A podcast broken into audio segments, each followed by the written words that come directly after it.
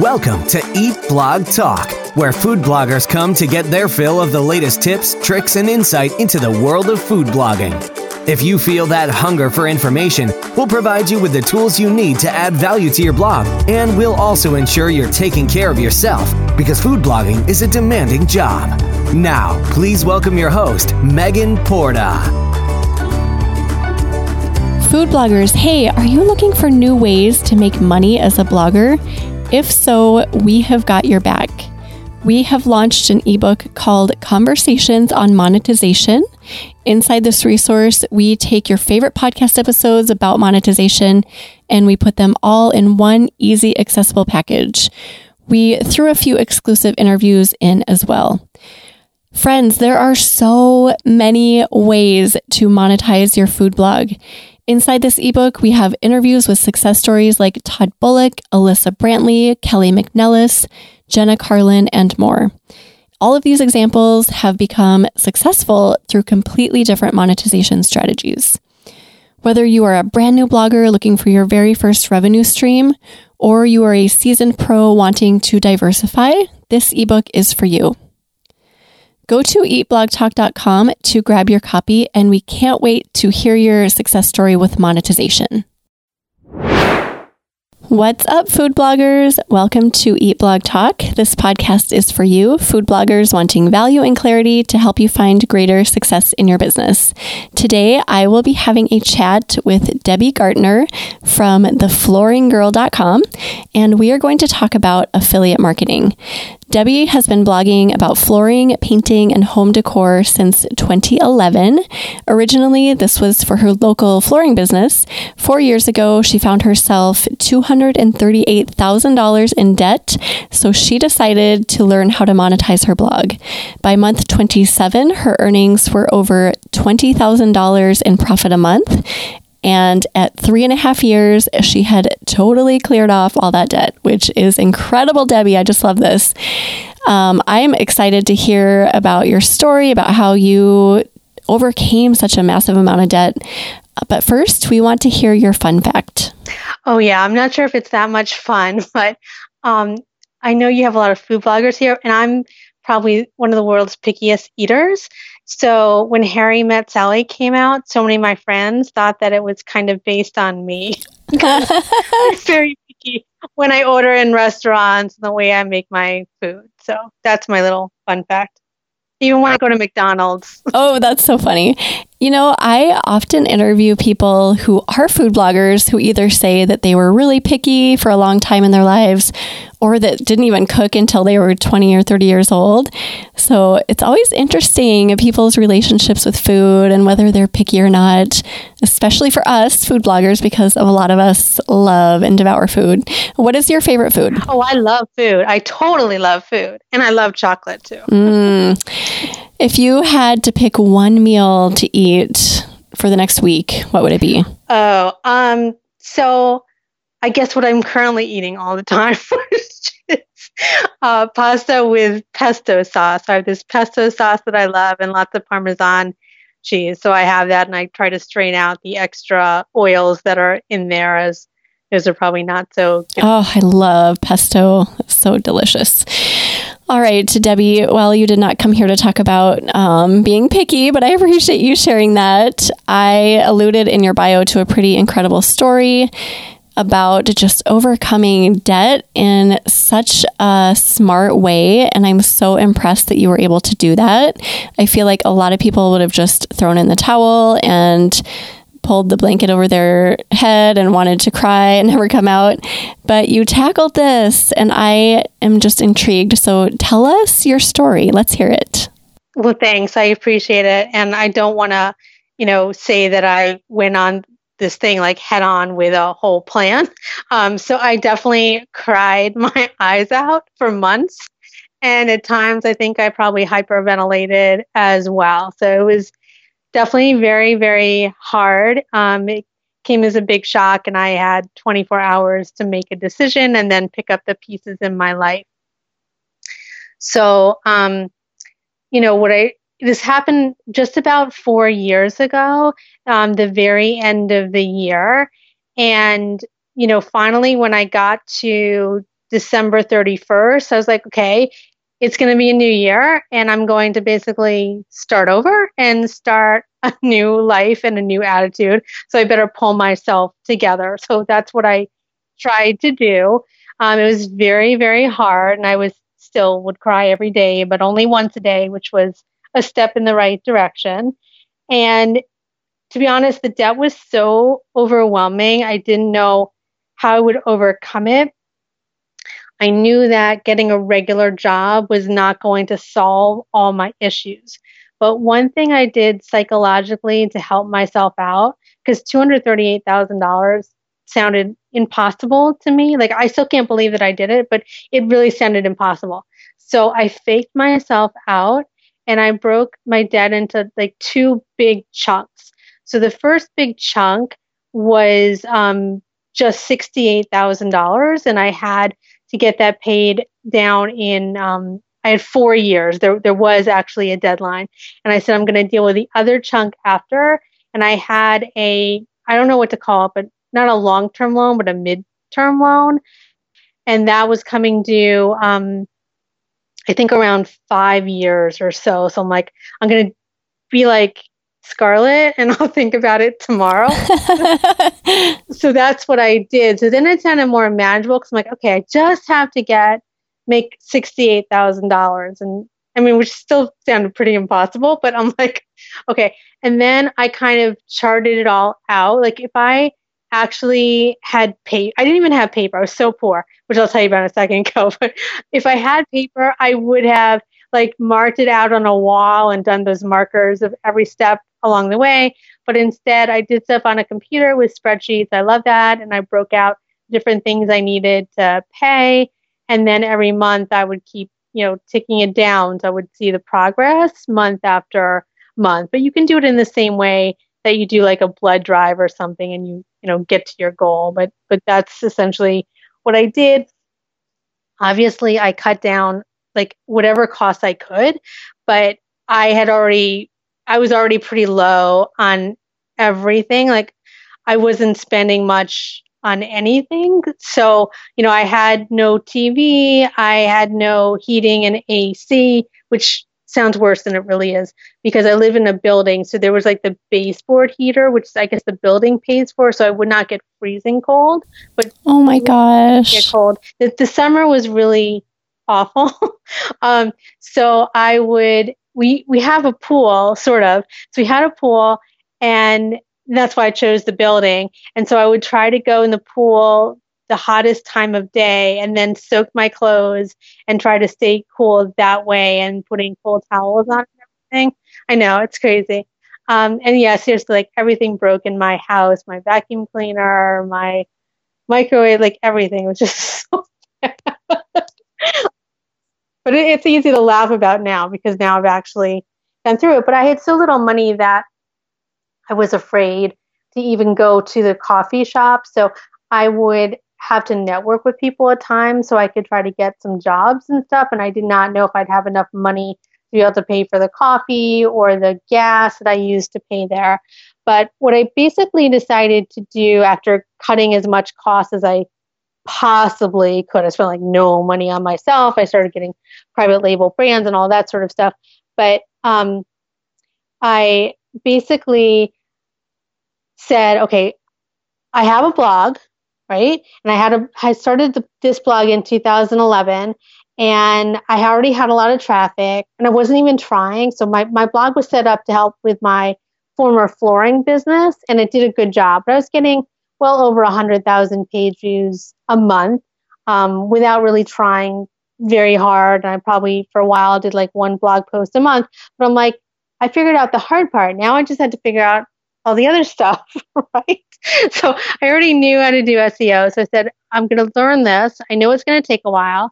And so I can't rely on my blog for my income. I need to get something else to supplement. So I basically took on two part time jobs. So one was actually doing blogging and SEO for other people, for local businesses.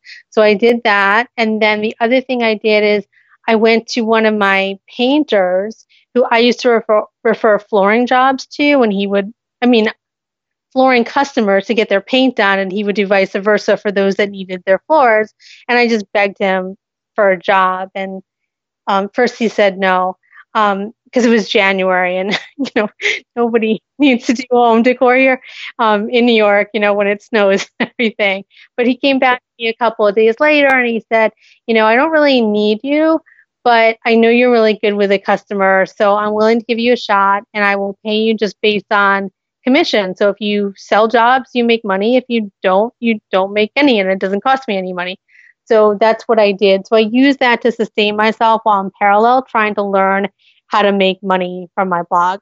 And then, and I also, yeah, I live in New York, like right outside New York City. So it's very expensive. And I'm in a condo and selling it was not an option and blah, blah, blah, and all this debt. And I you know, went on Medicaid and all these things. But even so, I needed basically to make $10,000 a month just to not go totally under.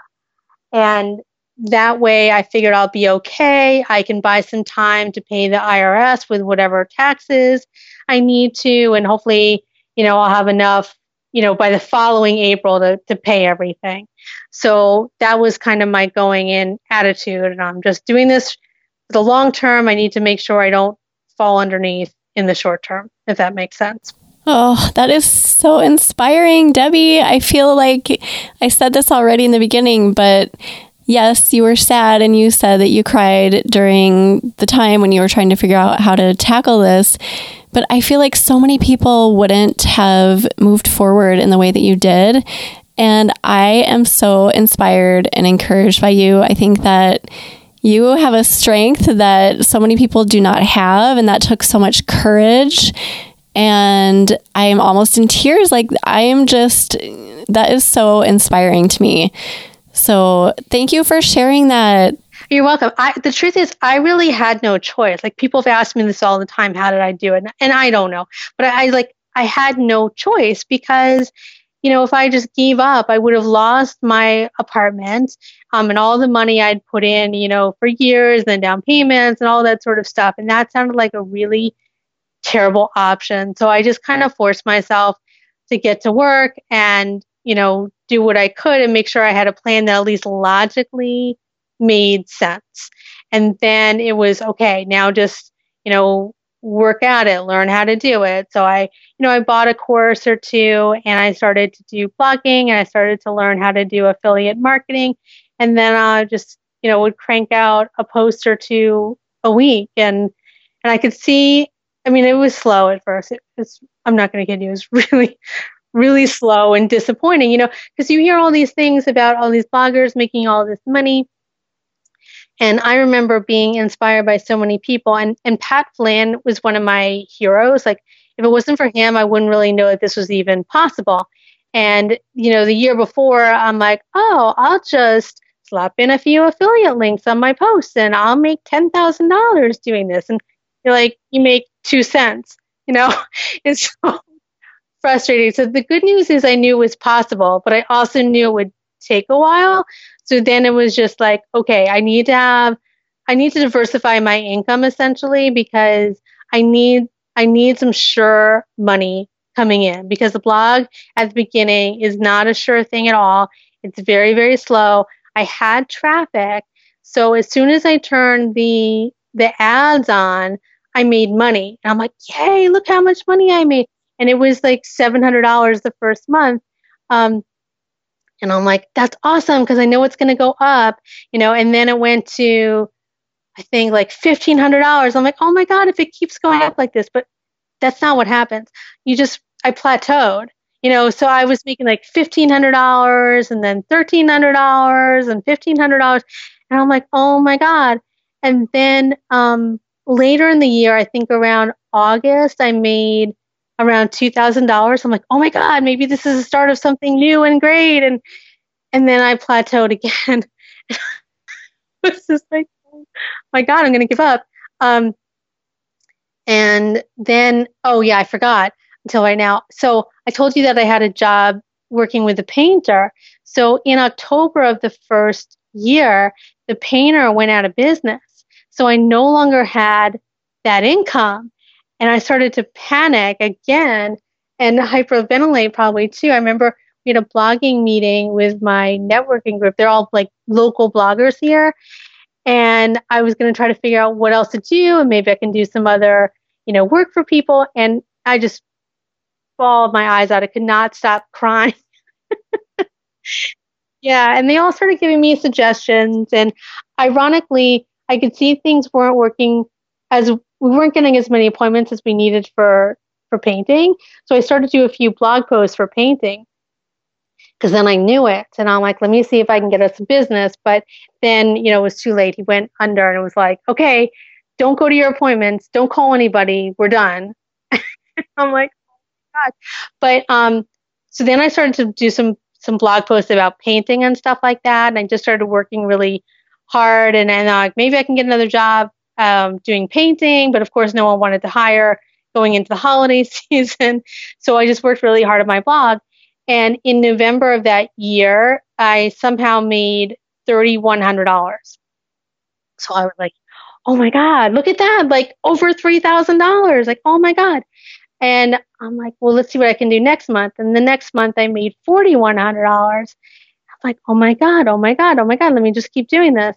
And then I'm like, no, January. January is terrible month. All the ad rates go down. Um, but of course, my, my website had crashed in December, so it wasn't really a fair comparison. But in January, I made, um, I think, $4,400. I was like, oh my God, look at that. I'm like, oh no, February is a short month. It's only 28 days. What am I going to do? I got to find some more, some more jobs. Um, but I somehow made $6,300. And then the month after I made um, like $6,600 because I just kept writing more blog posts and I started to get the hang of affiliate marketing. So then as I was getting more traffic, I made more on ads, but I also made more on affiliates at the same time. And then, you know, a couple months later, I made $8,000 and then I made a few hundred dollars more. And then by July of that year, I made, I'm always talking profit here. So I hate when people just share their revenue and not profit.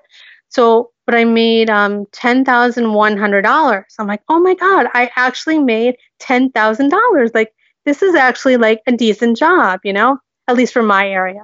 It's, it's hard to get by with that amount of money here. Um, but anyway, so then I hired my first VA part time. I was very nervous. And then the next day on August 1st, there was a Google algorithm reset. just like, oh boy. Yeah. And most of my a lot of my traffic came from there. I also do very well on pinterest too. But i was just devastated. I'm like oh my god. I just worked hard for like 18 or 19 months in a row and now it's all ruined. And i i could not believe it. But thankfully you know there was another google al- algorithm update on september 27th yes i can rem- remember these dates and then i started doing better than before. And I'm like, oh, this was a setback, but you know what? Things change. And I just kept, you know, working at it harder and harder. And then from there, I made like $11,000 and I made $12,000. And then the next month I made $14,000. So after a while, once you figure out like what's working, it becomes rinse and repeat. And you just have to do it more and more. But until you get to that point, this blogging thing can be so frustrating because you're working really hard, you're not getting much money. And then, you know, later that year, at the very end of my two years, I created my first ebook and that did really well. I was totally surprised. And so then, um, you know, my income shot up and be like $18,000. And then the next month, I somehow made $24,000. And, and this was the month I was working towards to try to figure out how to pay my um, whatever I was going to have to give to the IRS. I didn't know how much it was, but I thought it was pretty bad. And um, on March 31st, my CPA called me and he told me how much it was, and I I like didn't even know what to say. I was speechless, and I was like, "Are you missing a digit?" And he's like, "No." I was like, oh my God, this is $25,000 less than what I thought it was going to be. And then he reminded me of all this other stuff and these accumulated losses I had. Like everything was legal, but um, I totally forgot. Like this is the power of having a really good CPA. They they know how to actually save you money. So they're not really a cost, even though it feels that way. They're really an investment. And so that was the point. I started screaming. I realized that I was done with that $68,000 in debt. Oh like, oh my gosh, that's so amazing. Oh, that had to be such a huge relief for you and so amazing that you were able to do that. Thanks, thanks. So, yeah, so at that point, I was just like, oh my God. And I was so happy. In this Facebook group, I had a sale going on, and I just mentioned, oh my God, you guys, I got out of the $68,000 in debt. And now I'm leaving my book up for sale for another few days to help you guys out because I'm so happy, blah, blah, blah. And then I sold more and made $24,000. I just couldn't. Man, that is amazing. Yeah. You're on a roll. It was like the momentum just built. And then, yeah, it was like your amount of money that you were seeing come in just kept growing, which is we all want to see the growth, right? That's incredible. Exactly, exactly. And and first I'm like, oh, this is a fluke. Like it's not going to be that good next month. And of course, the next month was not as good, but it was still very good. Like it was, I forget, twenty thousand dollars or twenty one thousand dollars, and then the next several months, you know, it was like be like twenty two thousand dollars, but at this point now for me, it's been 22 months in a row, all with at least $20,000 a month in profit, not in revenue, in profit. And so you're right. Like I was, the snowball was building and I just kept paying off the debt more and more. And then as the debt went down, I was paying less interest on it and it got, you know, better. And then I could actually invest in some stuff. At some point, you know, I bought a few little things for me, like, you know, like my back was uncomfortable while sitting on my bed. So I got one of those pillows that would be more comfortable. And I would do all these things where I'd say, okay, if you get this amount, you can treat yourself to coffee for a month or, or something like that. You know, like all these little things that meant so much. You know? Yeah. Well, yeah, the self rewards are huge. I do that for myself too. I follow the, uh, I think it's called Profit First Strategy. It's a book. Oh, um, yeah. Finally read that book. Yeah. I read that actually during Christmas time. And I think that I unknowingly had done some of those things in the way that I would do my bank accounts and put the money aside for taxes and not spend money on this. So I'm reading, I'm like, oh my God, like I kind of did this myself. That's really cool. Good for you. It is a really smart strategy. And one of the things I like that he talks about, the author talks about, is using the profit as kind of a self reward. So you pay yourself a profit. I mean, every time you get paid, you put a certain percentage of profit aside. And then at the beginning of every single quarter, you take that profit and you like treat yourself to something. It's like a way of saying, Good job, you did amazing. So that's just one of the strategies. But I love that you do that. I think a lot of us are the same way in that we are motivated by those little things. Like you mentioned coffee, Debbie, me too. That's what I do. I'm like, okay, if you do the, if you meet this goal, you can get coffee for yourself. And that's something that I don't treat myself to all the time. But just isn't it funny how just that one little thing like coffee out is just so extravagant and can motivate us so much oh my god yeah it would be like li- lots of little things like that or could at one point i bought a new vacuum because my vacuum didn't work you know so it'd be these little things that just ended up meaning so much to me and they just motivated me to make sure I reached whatever that target was that I set for myself, except I would do it then at that point every month. But it would be a small little thing. Yeah, I think that was very smart. So, just a couple things that you said. You said so many good things that I want to touch on before I ask you how you strategize because I think everyone listening is probably like, okay, great, you made all this money, but tell us how to do it. Tell us how to get started with affiliate marketing and all of that. But first, I just want to point out how awesome I think it is that you broke it into chunks because seeing that big debt or anything, it doesn't even have to be a debt, but seeing a big problem can be so overwhelming that we can absolutely freeze and not do anything. I deal with this almost every day with my son. He gets very overwhelmed by his schoolwork and just like how his brain works, more so than others, he gets extremely overwhelmed. And so I have to sit with him every day and say, How do you eat an elephant? And he's like, Just gobble it down. I'm like, No, no, you have to start with one bite. And just taking a chunk of it is all you need to do. And you focus on that one thing. And then when that's done, you're like, oh my gosh, nice work. Good job. Now we move on to the second thing. And that I think for any problem, whether it's in business or just your life in general, is that is such a smart way to go about it because otherwise we would all be like, nope, sorry, I'm going the other way. Oh, I was also going to say I had to get creative with some things um, which I forget about this until things come up. But like I was so broke that my computer was um, crashing all the time, and I did not have money to buy a new computer. And I'm using my computer in order to blog and make money and to blog for other people where they're paying me by the hour. So it was really a mess. I remember one of my friends who had faith in me. She and I think this was this must have been her idea because I never would have come up with it but I needed $800 for a computer. So she said that um, I could borrow it from her and pay her back gradually. And she was not in a rush. And that was like, that meant so much to me because I could actually write a blog post or write whatever I needed to do without losing all my work and having to redo it. And, and that was a big help. The other thing is, I it's despite this big mess that I was in, I've always had really good credit, which I think is important. And obviously, I paid my mortgage on time as well.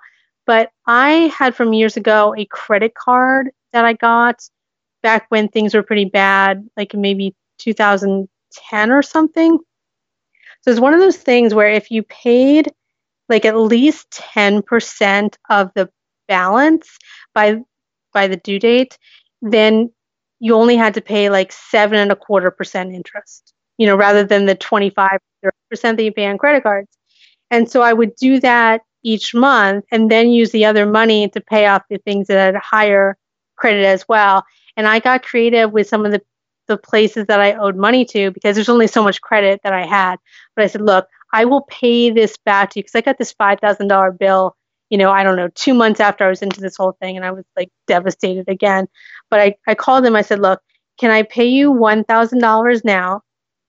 I'll pay you $1,000 for each month because you can put it on this credit card because as I pay the money off, then there will be more credit and you can put it on there. And they were willing to work with me because I guess they must have done one of those what do those people call when they come after you for the money? Oh, like a the, just a debt collector or yeah, so I had a debt collector calling me because this whole I had this $5,000 bill that I did not know about and it went to my old office where I had shut it down and so the letter never got to me. But they were probably at that point happy to be able to get the money that I owe them. And I said, look, I'll get it to you, just need some time to get it to you. So they were willing to work with me. So I did some creative things like that.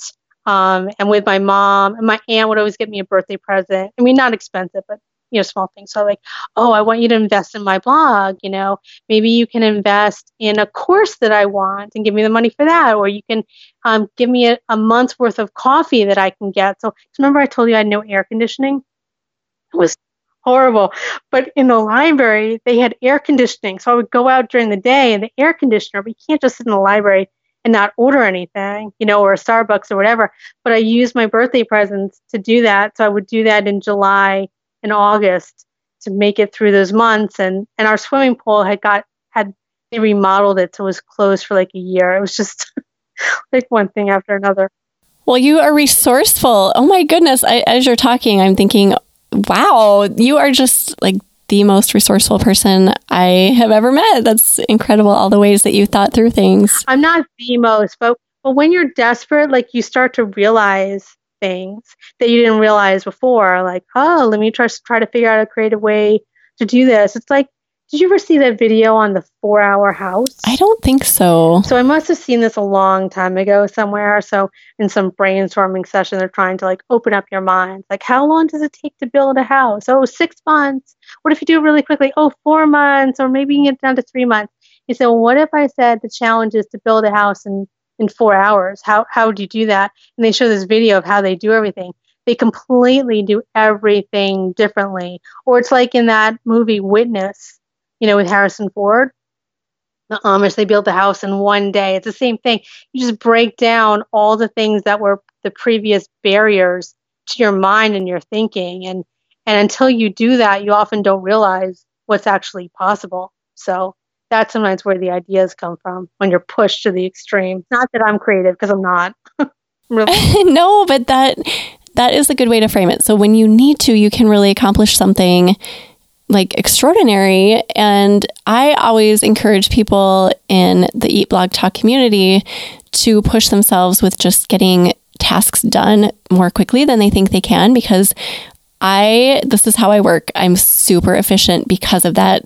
I will give myself the smallest window of time to complete a task where most people would say that's impossible. You can't do that. And i'm like watch me because if you, and anyone can do it. It's not just me. If you sit down and you give yourself 20 minutes to do something that takes most people three hours, you can do it. If you are determined, you can get it done.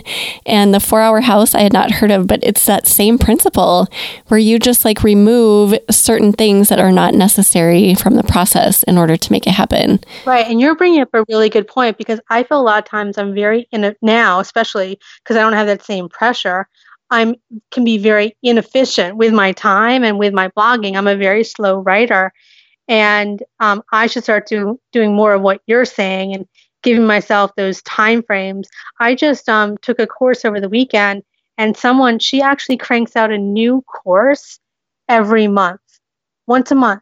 And I'm like, oh my god! And not only that, I think she does it in about 30 hours worth of work. That's crazy. And I'm like, oh my god! Yeah, so I want to start trying to do some different things like this. And maybe I need to artificially create this pressure for myself, just like I had a few years ago. So thank you for inspiring me. I just wanted to bring that up because that's such an important point. Most people go into things like what you experienced, Debbie, not having a choice and just having to make it work. But what about the people who go into something that don't have a deadline or a pressing debt to pay or something, how do they make it work? And it's along the same lines as what we're saying is that you have to use self imposed pressure and self imposed deadlines because without that, I feel like it's so easy just to say, well, I don't really need to do that. I could do this next quarter. And you can always push things back. And so many of us do that. Yeah. And, and I do too. And, you know, I'm really impressed with all these moms out there. Like, I don't even have kids um, but they're juggling, you know, kids and now homeschooling too, like all these things. But they always say, like, if you want something done, give it to someone who's busy. And so some of those moms are super, super organized and super efficient with their time. And even myself, like when I had those two part time jobs, I did not have as much time to get all my stuff done. And, I, and that probably forced me into getting it done because I had less time and because I knew that every day that's going by, I'm getting charged interest on that. So just make it happen. yeah, right. You just make it happen. There you go. That's like the theme, right? Um, also wanted to touch on just one other thing really quick before we hear about your strategies and how you feel like people should move forward. The ad plateau that you mentioned, I think that is such a real thing that people don't realize getting into display advertising and maybe going through an ad network. Um, but it's so true. And I just want to warn anyone listening that you will go through those times where you're like, oh, it's not going up and it stays the same for a really long time. That is part of it. And just not to be frustrated by that process because everyone deals with that. And I just wanted to point that out because I thought you said that so well, just the fact that there's a plateau. It's it's so true. Well, there are many things that happen. I mean, you know, I really believe in diversification for so many reasons. And obviously, ad revenue is just one of them. But there's another aspect which is when when it when it's ad revenue, it's basically you know the ads on the page, right? Your media strategy, which you give to a media company, but then it's also traffic, and so traffic. There's only so much of it that you can create. And for me, I was getting maybe around 150,000 page views a month, 160, 100. You know, I couldn't really get much past it. And it turned out that one of my biggest barriers on that, and I had no idea until later, it was my hosting. So my site has always been slow and I had used HostGator for years and I would make, you know, incremental you know changes and like can upgrade to this you know but they were like small incremental changes and it was really frustrating. And then i changed to BigScoots. Not not that people have to use BigScoots but the point is i went from a shared hosting plan to a managed hosting plan. And when i went there it was really scary at the time because i was barely able to pay my bills. And so it was going to be i thought it was going to be $100 a month but at the time, it was only $35 a month, but that felt scary to me. Okay. And I did it and I'm like, oh my God. And then they, they improved my site speed. They did a bunch of things. Like I'm not good at all this tech stuff at all, but they, they knew what they were doing and I was paying them to do it, you know?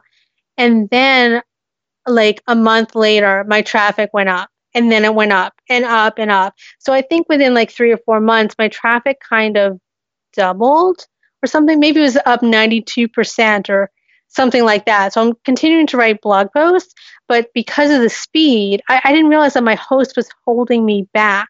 So they were basically throttling my speed, but I didn't realize that that was a problem. Once I saw the problem solved, I'm like, oh my God, I should have done this six months ago. So I've had so many times during the, these four years where I'm like, oh my God, how could I have been so stupid? Like, why didn't I realize this? Why, why didn't I listen? You know, or, or why didn't I discover this from someone else? You know, I'm just so down my, my pathway of this is what I do. Is what I do and just do it and rinse and repeat. But you have to start over time to fold other things in. Like when I started to create products as well, then my income started to, you know, go up. When I started doing affiliate marketing and I was more focused on what that was, my income started to increase, if that makes sense. But you kind of learn some of this after the fact. And I wish I could go back in time and tell myself, like, just do this, like, listen to your future self. Yes. Well, I'm with you. There are so many things that if I could go back to a past Megan, I would definitely tell her, do this, don't do that. But you know what? The past is the past. And I always say this too. It's just like that was my story. For whatever reason, I needed to learn those lessons the hard way because I learned a lot of blogging lessons the hard way. I feel like harder than a lot of other people. But that's just my story. Maybe that's what makes me a good podcast host. I don't know. Maybe it it adds value to Eat Blog Talk in some way. I just have to believe that because it makes me feel better. oh yeah, no, I'm sure that's true. And sometimes, yeah, we're just like little kids. We don't even listen to what's obvious or listen to what other people are telling us until we hear it enough time. And that's the thing is I also listen to a bunch of, you know, podcasts and read a lot of things. So you have to constantly be learning in this business because that's how you get better and you improve and you know whatever method that is for you whether that's listening to a podcast or taking a course or reading blog posts i don't really care just keep learning be a const a constant student just keep learning, keep learning and growing.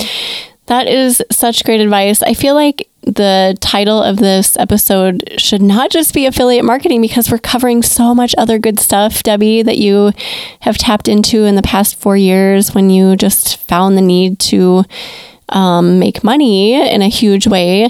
So I appreciate all the extra stuff that you're delivering. But let's talk about affiliate marketing because I know people will probably dive into this episode wanting to get started with affiliate marketing. What is the best way if someone has no idea, they don't have any previous experience? What's the best way? Okay. So and and I do recommend taking at least one course for affiliate marketing, whatever course that is. I don't really care, but it's very very helpful to to learn it that way because you see lots of examples because I was kind of dense and, and thick for a while. I didn't quite get it. And when I started to see other people's examples, even if they were in completely different categories, it really, really helped me. But the first thing you want to do is really, as always, like focus on the customer. Like who is your target audience? What is your what is your niche about? How can you serve and meet those needs? The customer or consumer is always first. I used to work at P&G years ago, so um, it was always focus on the, cus- the customer, focus focus on what they need. Don't worry about your competition; they'll be there, but learn about what does your consumer need, and if you follow that, everything else will fall into place. So a lot of people ask the wrong question at the beginning, like, what are the best affiliate partners? Like, that is the wrong question. The right question is really, what do my customers need? And how can I tell them the right things to get and advise them, like a you know consultation, whatever you want to call it, and then who are the affiliates that have those products? For me personally, I started with Amazon and I think that Amazon can work with a lot of a lot of niches and a lot of stuff.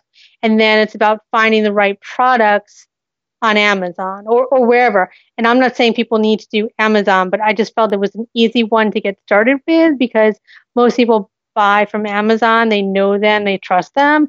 But it's not just Amazon. It's like what's right at Amazon. Amazon, they, they sell almost everything right? So for me, I started with things that are good for my audience. So I write about hardwood flooring, which unfortunately is not really sold on Amazon. so I'm sure you can imagine it, that was kind of hard.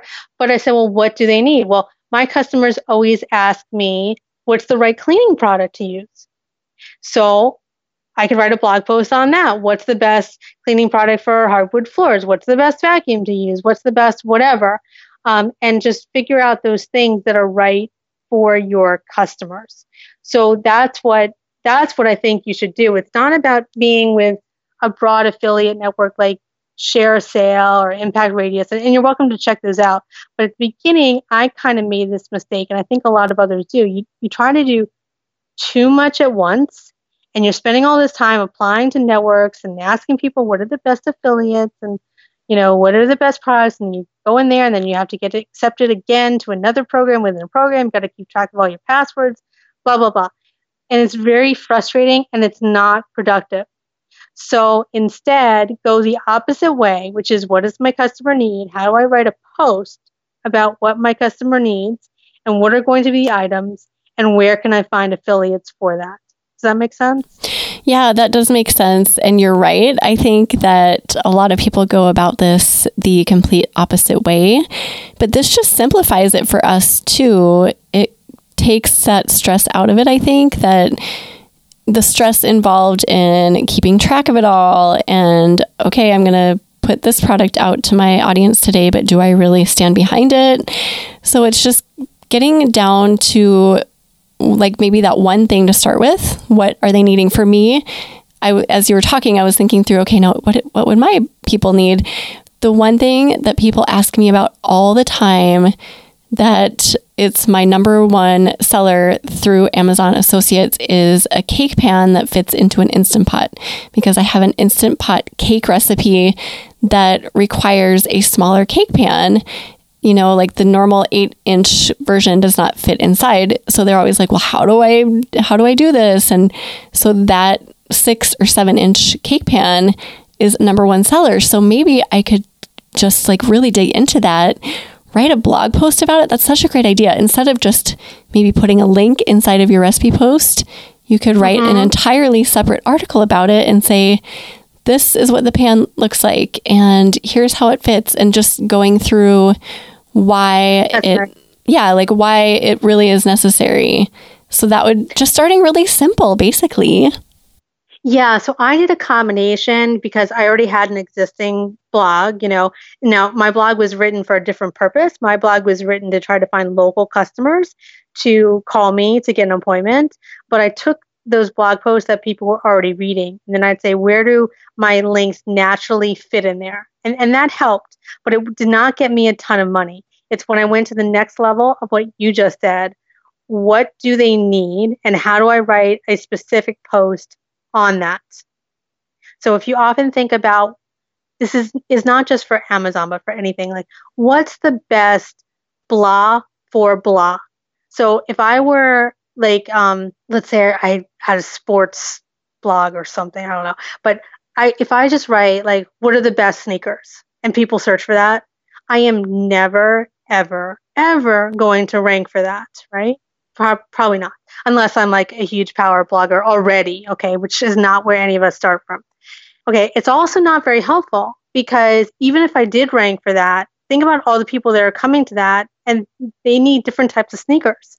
So if I substituted what are the best sneakers and I said, what are the best sneakers for um, people with flat feet? You know, like that's totally different. Or what are the best, I don't know, soccer cleats or what? I mean, I'm not really a sports person anymore, but you know, the point is that there are different needs for different people. So when you can say, what's the best blah for blah? And then the second blah is basically um, the type of person or the need, you know, that basically solves whatever the problem is. Because this whole blogging thing is about, sorry about that, this is my Facebook going off. Um, this whole blogging thing is about solving people's questions and solving people's problems and what are they going to search for on Google? And that's what you want to write something about. That makes complete sense to me. And you spoke through that so well. So I appreciate that.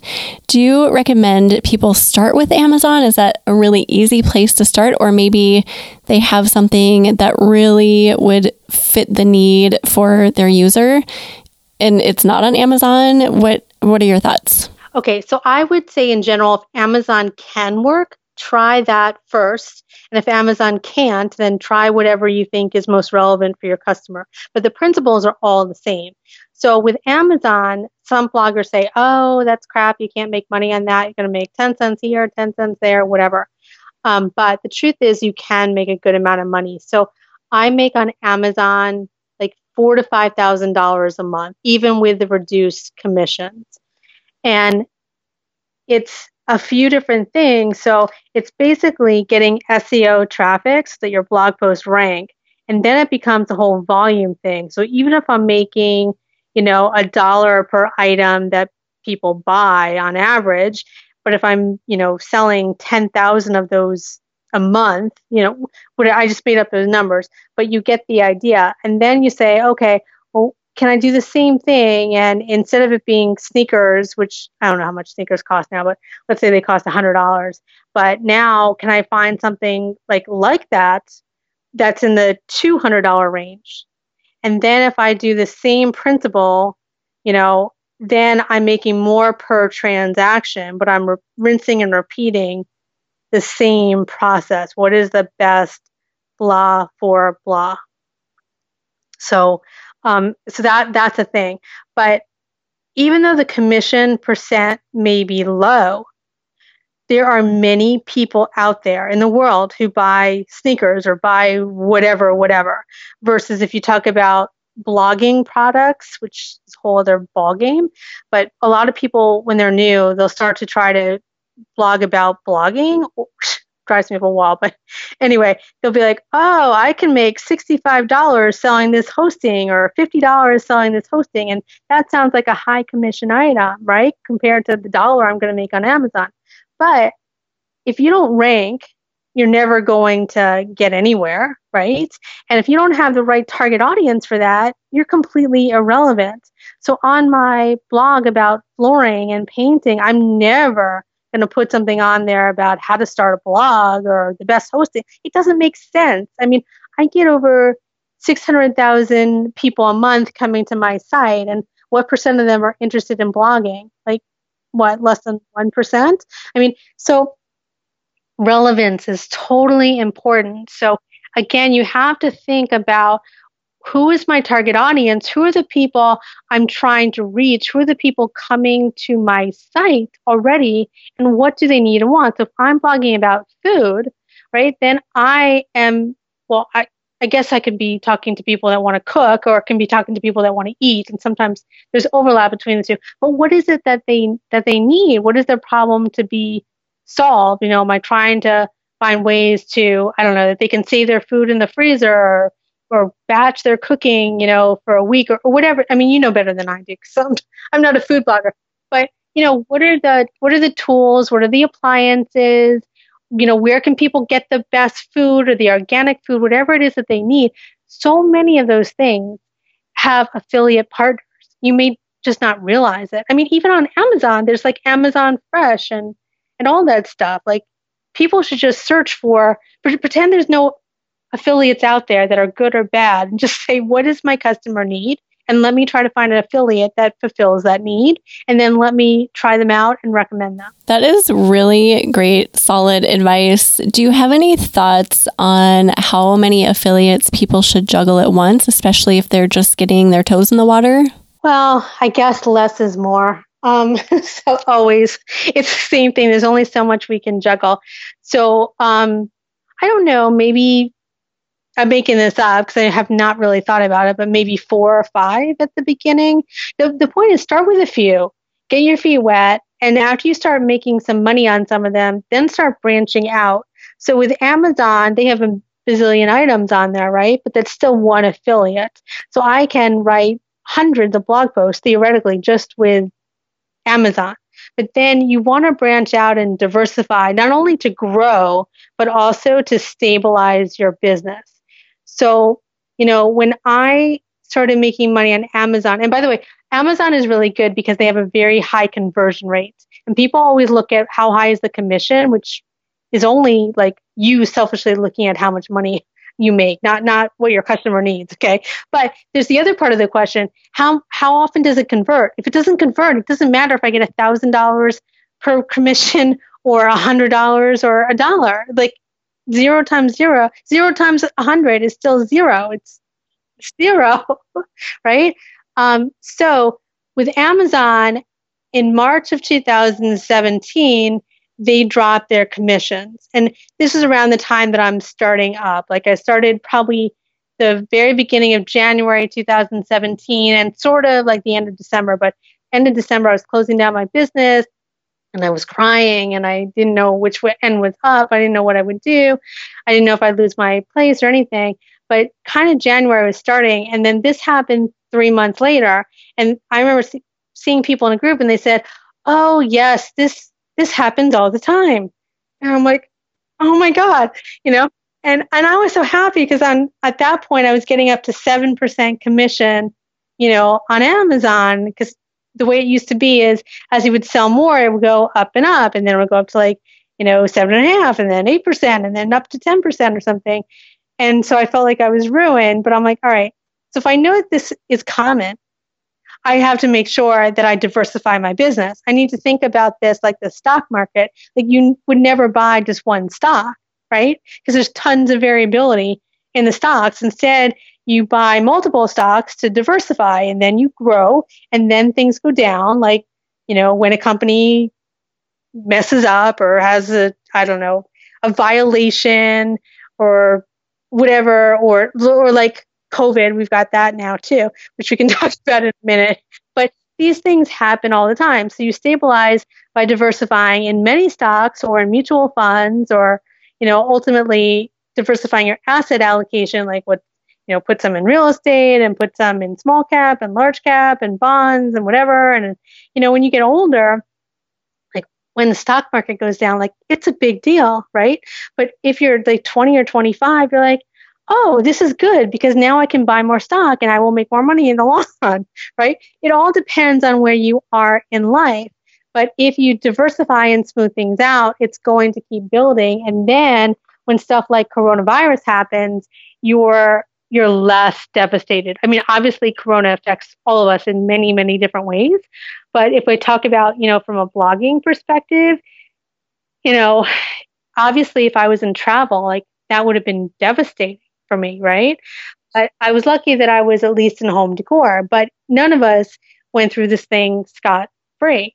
So, you know, for me, my ads, of course, went down. I made a lot less money on ads, and and that happens basically in any recession. And there and there are recessions every few years, so you can't just be dependent on ads, you have to have more in affiliates. I'm like, okay, that's all right. It's not so, so bad, even though it's bad, not so, so bad because my affiliate, I'm still making money on those. And, you know, ad revenue changes throughout the year, right? Like November, December, like awesome RPMs, right? Get to January, it's like half the amount. And everyone's all surprised if they're a new blogger, but it happens every year, right? Um, we, we see it happen all the time. So if you're prepared, it's not as bad. But when you have affiliate marketing, like my Amazon commissions do not go down that much when I go from December to January. Yeah, people buy um, some more stuff for holiday gifts and, and things, but I, am still on track to probably make, um, I don't know, I think I've made 2400 2500 or so for the month and we're slightly over half of it so i'll still be within my range even so but no of course when this whole thing happened affiliate commissions got slashed, which, which was very painful. Okay. So, um, the commissions, I used to make a lot of like 8% commissions for home decor. And then that went down to like 3%. So that was more than a 50% decline. But it didn't stop there. Right. So one of my um, partners, they just completely shut down. And it was for paint samples. And I'm like, why are you why are you shutting down? Like people are painting, they're stuck at home, like and and the stuff is like taking off like gangbusters, right? And like, oh yeah, but we need paint for the paint samples, and our paint supplier is shut down because of the coronavirus. Oh my god, I didn't realize that. And then I had something else where the commissions went down too, or something. I can't remember, but I basically was looking at um my everything when I added in the ads and the Amazon and the other affiliate was down like $12,000 a month. And I'm like, oh no, you know, I still have all this debt because at that point I forget what I had, but I still had a lot of debt. And um, I'm like, I'm I'm so close to my goal. Like this this can't happen. But I have products too. And the products were the ones that were most stable. And you have the most control over your products because you own them, you create them, right? Which means I can create more products. I can figure out how to market to my email list better. And I just created more. So I created more products. So it ended up stabilizing things. So when I was looking to be down to maybe fourteen or fifteen thousand dollars in April, um, I ended up making $28,000 despite all these problems happening. And then I created another product. I'm like, okay, I just need to pivot. And, I, I seriously, I think I pivoted four months in a row, just like so many other bloggers. It's like, you know, do this now. This is going down. Oh no, I need to do this now. Oh no. But the more you're diversified, the better off you are. And diversified means many things. It can mean um, I can diversify my affiliate partners. So I have several affiliate partners. Um, Re- RewardStyle is my second largest one. So I tried to double double up on that or double down, whatever the right term is, because they did not cut the commissions, right?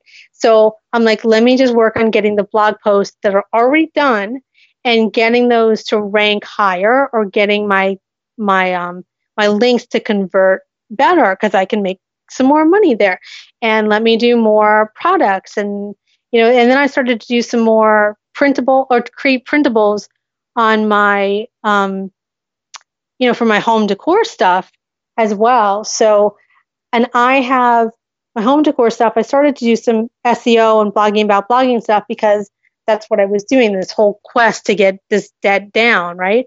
So i have these two seo books and then i created more as time went on and then I can market in that way. I can market other people's affiliate products as well. So you can also diversify by um, like asset allocation is kind of like affiliates versus products versus ad revenue. But I can also diversify by having multiple blogs. So many people will do multiple sites. They'll have niche sites. So some people that were in travel, they then started doing like a homeschool blog. And you, you can totally do that. You just have to keep thinking, I think about this like layers. You know, think about the winter. What are my layers that are going to keep me warm when everything gets really bad? And they can't peel off all the layers from me. Just they can't. So the more layers I have, the better off I am. And I just keep trying to look at things like that. It's another layer, another income stream, and it just keeps building and building. What a great perspective and what a great visual too, thinking about it like layers. And yes, I am with you. I told you my story before we pressed record for this interview but I relied on ad revenue for so long. It's one of those things that I was referring to earlier, if I could go back, I would have done things so differently. But now it's like, okay, it's clear now, and that's all that matters. But now I see so much. I see the importance of diversifying, and I see people wanting to get ads on their sites really badly. And I get it because I was there too for a while. And it's important and it's a good baseline, I think. Like, ad revenue is a really good, I always call it just a baseline income. Yeah, I totally but agree. You cannot rely on it 100% because, like you said, Debbie, there are times of the year when things are not good and and the RPMs tank. And for me, it was always the summer months, like when June would roll around. I mean, I was making like half or less than what I made in Q4 and it was devastating. And every year I'd be like, okay, but this is summer. I live in Minnesota. We love summer. We love hot weather. And now we can't do anything because we can't afford it. And it was like every year I was going through this. And now I feel like this whole world has opened up where it's not all about the ads. And there are so many different things to do. And it's really easy to get started with I mean, we could go onto the topic of so many different things affiliate marketing, for example, or creating an ebook. Um, this is why we created our monetization ebook for Eat Blog Talk because we want people to know this that it's it doesn't have to be overwhelming. Right. You can do it and you need to do it. Yeah, yeah. I see ads as usually for most people being a starting point. It's certainly not the end point, but it's a starting point and that's all it is, the starting point. And then how do you stabilize things over time? My flooring biz business was exactly the opposite. So um, in the winter and come the holidays, nobody wants to do their floors. You know, once you have a Christmas tree, the floors can't be done until the Christmas tree is removed. And then when it snows here, like it does where you are, people don't want to do their floors. They don't want to paint. They don't want to do all the stuff. They don't want people coming in with the snow or anything like that. Even if it's not snowing that day, they don't know because some days it will snow, right? So then you're like, okay, now I have to wait until March and so I wanted a business where I wasn't taken in by these seasons all the time. And so I wanted to make sure that my blog was more weatherproof. So if we had snow days and the flooring jobs got canceled, I wouldn't be panicking like, oh my God, when are we going to reschedule this job? You know, to I need a much more uniform sort of income coming in. So for you, your downtimes are the summer. For me, the downtimes were the winter and the holidays. And now, given everything that I've done, I don't notice a ton of difference. Like my baseline or my waterline is much, obviously, it's higher than what I needed to be at like over $20,000 a month. But, you know, and then I'll have some months where it's like extra high. November is always a very, very high month for me because of Black Friday and stuff like that.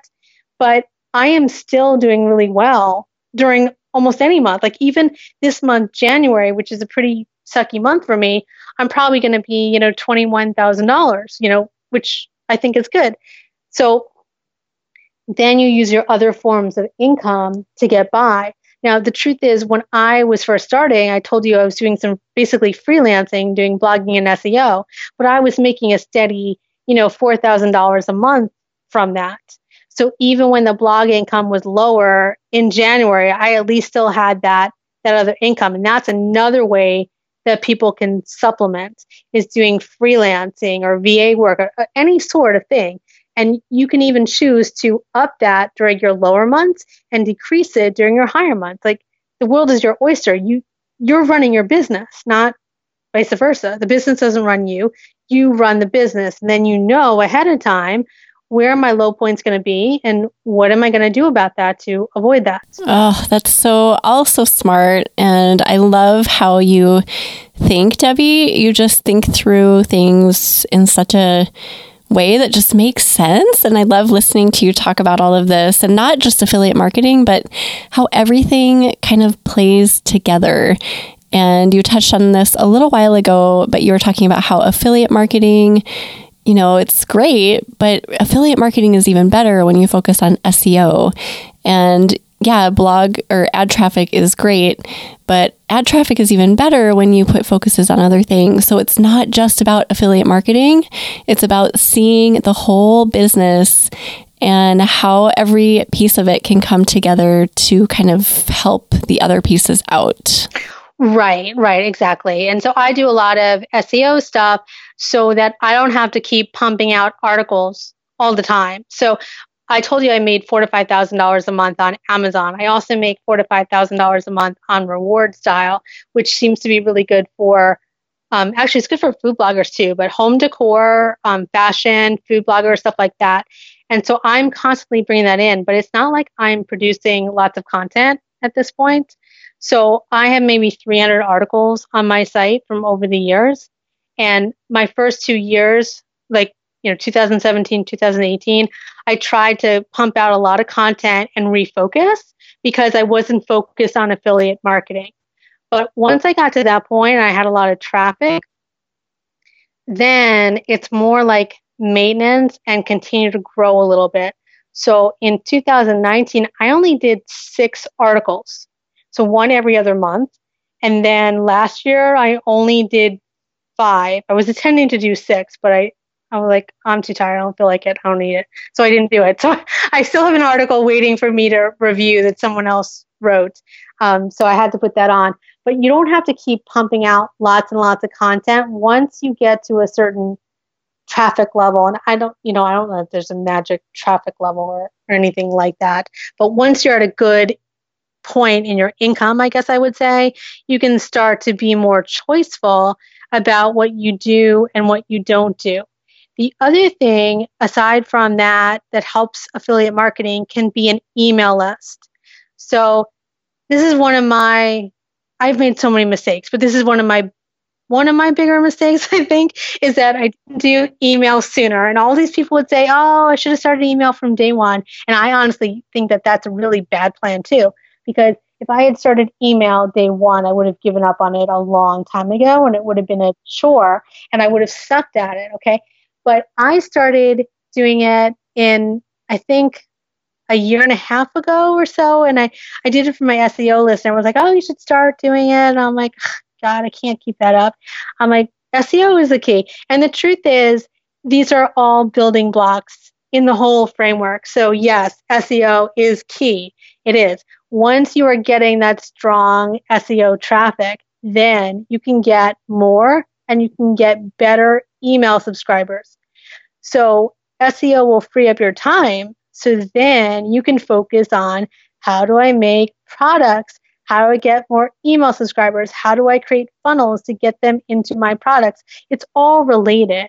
I just see SEO as the first step because that's attracting your right target audience to your blog to then sign up for your, you know, opt in, which I'm kind of I'm pretty bad on that on the home decor side of the business, but on my other part of the business, like worked like clockwork right away, and I could see the potential. So now I'm like, all right, how do I take this learning from the last year and a half and how do I apply that to home decor? Like, what are the products and printables I can make? What is the opt in? And how do I create funnels for that to get them in there? So, if I want affiliate marketing, I can either get them in from SEO because people have a need or a question for something, they'll type it into Google, and then hopefully my blog post shows up, they find it, and then they may buy when appropriate. Or I have a trusted audience with my email list and they they know me and they like me and they trust me. And so over time, I can recommend things to them because they know I'm not in this just to sell the highest item with the biggest affiliate commission, right? Like that's a really poor strategy. And if you're always just selling to your list and trying to make money off of them and you're not helping them, like that's you're going to lose their trust. You, you can't operate that way. But if you start always with the customer what do they need, what's right for them, what's the logic, then I can fill that. So, you know, I don't try to sell high priced um, blogging courses because I just think many of them are overpriced and that people need to, you know, after going through trying to get out of debt, I want to try to be more conservative with the money and invest wisely. And I try to, I guess or imagine that a lot of my email subscribers are the same way, you know, because they came with me on this whole get out of debt journey. So, like every month, I would publish my income report and then I'd say, here's how much debt I have left. And it would just keep going down and down. And, and people were like, we're rooting for you, we're on your side. And, you know, I, I got out of debt on July 14th and I couldn't believe it. And I was like, oh my God. And of course, we're all stuck at home with coronavirus. I'm like, I can't even go on vacation. Like, I was supposed to go to the Jersey Shore, you know? what happened? Um, but hopefully, you know, this year I can maybe do that and, you know, get a vaccine and because I'm immunocompromised, so I have to be more careful. But I'm hoping that this summer will be my summer. I haven't had a vacation in five years. So I, I wanted, I really, really want to do that. I really need some time. I need to get out of my apartment too. so you deserve it. You deserve it, and it's going to happen.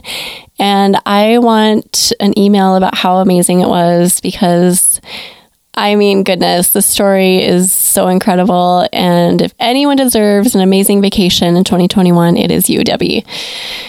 Oh, well, thank you for sharing all of this. I, I, my brain is just absolutely swimming with ideas and with inspiration and encouragement, insights, and all of that.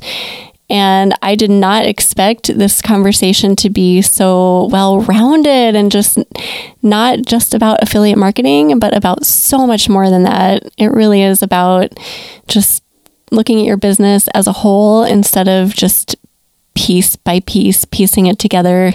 Everything really is connected. And you just explained all of that so well. So thank you so much for being here. If there's one takeaway that you would impart to food bloggers about really anything we've talked about today, just one bit of encouragement for their business going into 2021, what would that be? Um, well, I think you just need to get started and and do it and be committed. And I guess related to it is figure out what is your niche? Like what and what is your point of difference? So one big mistake that I see people making, and, and I was tempted to do it at one point too, was they just blog about lots of different things. So they do what's called a lifestyle blog or a lifestyle niche, but it's not really a niche. So you don't you can't be everything to everyone. It's just you can't. And it's just like the opposite of marketing. So instead, choose who is my ideal target audience and what are their needs and how am I going to solve that? So I think one of the reasons that I've been successful is I have a blog. It's mainly about flooring and painting. And yes, I do some home, other home decor stuff, but I try to focus it. And then what are those questions that people have? So my advice would be either niche down or choose a niche in the first place and go deep rather than wide. You know, you will ultimately go wide on your ways that you're making money, but you will take that one step at a time. If you narrow what it is that you're an expert in and that you can provide value for your customers, people will trust your advice and like your advice and you will be an expert, even if you're not one yet. Like when I started my flooring business, when was it? Um, I can't even remember. It was like the dark ages, but um, I think 2008. I, I actually knew nothing nothing about flooring. I couldn't even tell you what was real wood versus fake, and that's how stupid I was. Um, but you know, know, now I can tell you like all the different species and the colors and this and how to sand your floors and how to do this and that. You learn it and you become an expert and you become passionate about it. And so that would be my advice: is find one area that you are really, really good at and dive deep into that. And then think about all the different ways that you can monetize and do not worry about doing it all the first year. It, in fact, don't. You will, you will probably fail if you do that. Like I told you before, I'm glad I didn't do email at the beginning. Like I really am because I would have been really bad at it. But now I can see all these other people that do really well with it. So I'm like, okay, now, now I get it. And it becomes more incremental versus the beginning, it would have been a daunting task. So you got to take this whole thing incrementally, like every month. What's going to be one more thing? So I guess that's my advice. Sorry little long-winded. No, that don't say sorry because that was amazing, and I think that is such solid, great advice. So thanks for that, Debbie. And again, just thank you so much for being here. It was such a pleasure to talk to you. You're so fun to talk to. Oh, fun to talk to you too. Yes. So thanks, and I know this is going to resonate with a lot of people listening. This is going to be a great one. Um, okay, we're going to put together a show notes page for you. So if anyone wants to go peek at those, uh, you can read the transcript there. You can grab any resources that we talked about. You can find those at eatblogtalk.com forward slash Debbie Gartner. And that's spelled with a T, G A R T N E R. So, Debbie, why don't you tell my listeners the best place to find you online? And also, I feel like you had a video series or something. Why don't you talk about like anything that you feel might help food bloggers with SEO? Yeah, you have some SEO um, information that you put together too. Yeah, exactly. So I guess the best place to find me is theflooringgirl.com. And then when you go there, if you want blogging resources and stuff like that, which I have hidden on my site because not relevant to my people. But anyway, you can only find it on the homepage.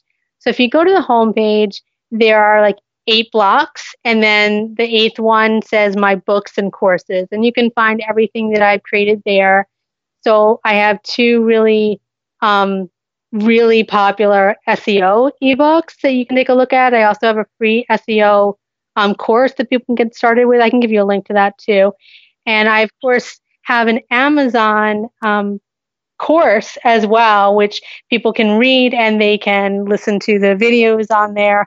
And I share all my tips and tricks of what I've learned from Amazon over the last several years. That course has been very, very popular as well, but you can find everything in there, probably everything except how to subscribe to my email list, which is really funny.